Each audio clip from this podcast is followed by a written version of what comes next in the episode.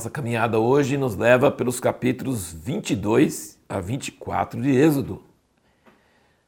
Você deve ter notado no capítulo 21, logo depois daquela manifestação maravilhosa de Deus, Deus falando em voz audível com o povo e tudo isso, que Deus fala sobre assuntos muito terrenos. Ele fala sobre bois, vacas, ladrões, sequestros, relações sexuais, escravos. Ele fala sobre tanta coisa terrena nosso Deus é cósmico, sobrenatural, criador do mundo, do céu e da terra, mas ele se interessa pelas coisas mais pequenininhas, materiais, terrenas, porque foi ele que criou tudo.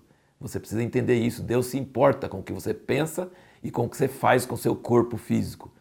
É importante para ele. Ele não é um Deus só que pensa em coisas etéreas e metafísicas. E ele se preocupa com o órfão, a viúva, o estrangeiro e, se, e o assalariado.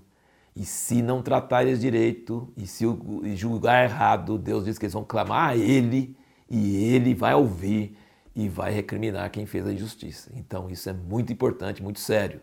Deus se preocupa demais com os desvalidos, órfão, viúva, pobre, estrangeiro e o assalariado que depende do salário de cada dia.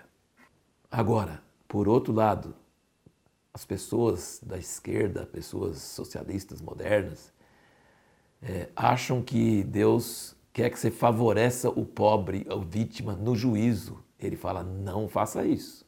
Se o pobre está errado, está errado e que leve na cabeça, mesmo sendo pobre.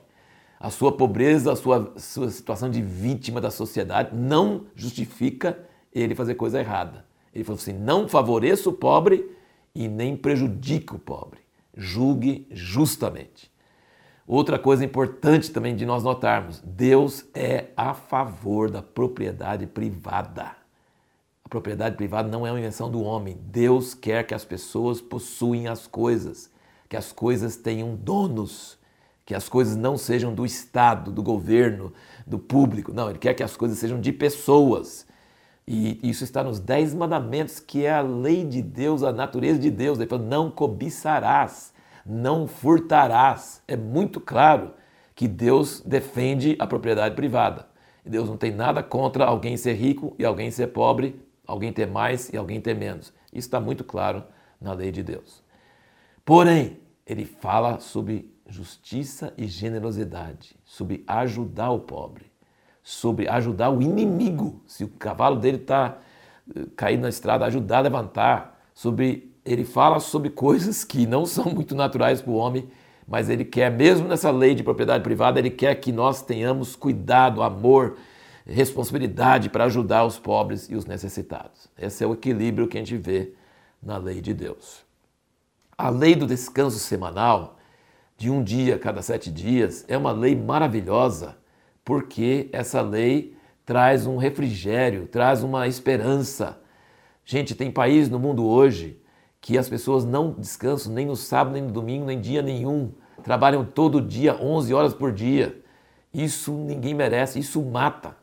E ele fala que isso deve ser para os animais e para os escravos, para os trabalhadores, para rico, pobre, todo mundo deve parar no sábado, ninguém deve trabalhar, para refazer as forças. Isso nós sabemos agora pela ciência que isso traz saúde. Quando você descansa um dia dos sete, você tem é, alívio, alento, você refaz as forças. Você está trabalhando na quinta, mas o sábado ou, domingo está chegando, né? Então, isso é uma coisa muito preciosa, muito maravilhosa, que Deus conhece o homem e fez o homem para ter um dia de descanso, e isso para todos, inclusive até para os animais. Veja que coisa interessante. Outra coisa básica é honrar a Deus. Três vezes no ano os homens tinham que subir a Jerusalém e honrar a Deus com as suas primícias, honrar a Deus tirando esse dia de sábado cada semana.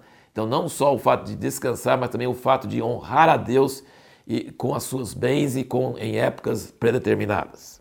Uma pergunta que surge para mim, é uma curiosidade, é como que Josué fez? Ele estava com, ele com Moisés o tempo todo, ele era o ajudante pessoal de Moisés. Ele estava no monte com Moisés. Será que ele ficou numa caverna no meio da montanha e não subiu até lá em cima, perto de Deus? Será que ele levou um marmitex para ele aguentar os 40 dias, 40 noites sem comer?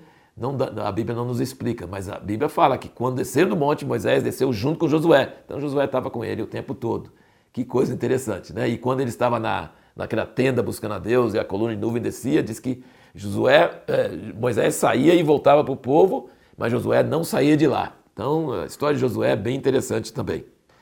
A aliança de Deus com o povo foi celebrada da forma que nós fazemos um casamento. O juiz de paz faz. Ele tinha um livro, escreveu no livro, registrou no livro, o povo concordou oralmente, falou tudo que o Senhor falou, faremos. Houve uma uma leitura das exigências e uma concordância oral, houve uma, um livro escrito para ficar eternamente registrado, está ali permanente. E aí tinha alguns elementos que nós não temos, que é o sangue derramado né, e aspergido sobre o povo e sobre o livro. Essa foi a maneira de registrar essa aliança. E interessante que Moisés escreveu no livro e Deus escreveu na pedra.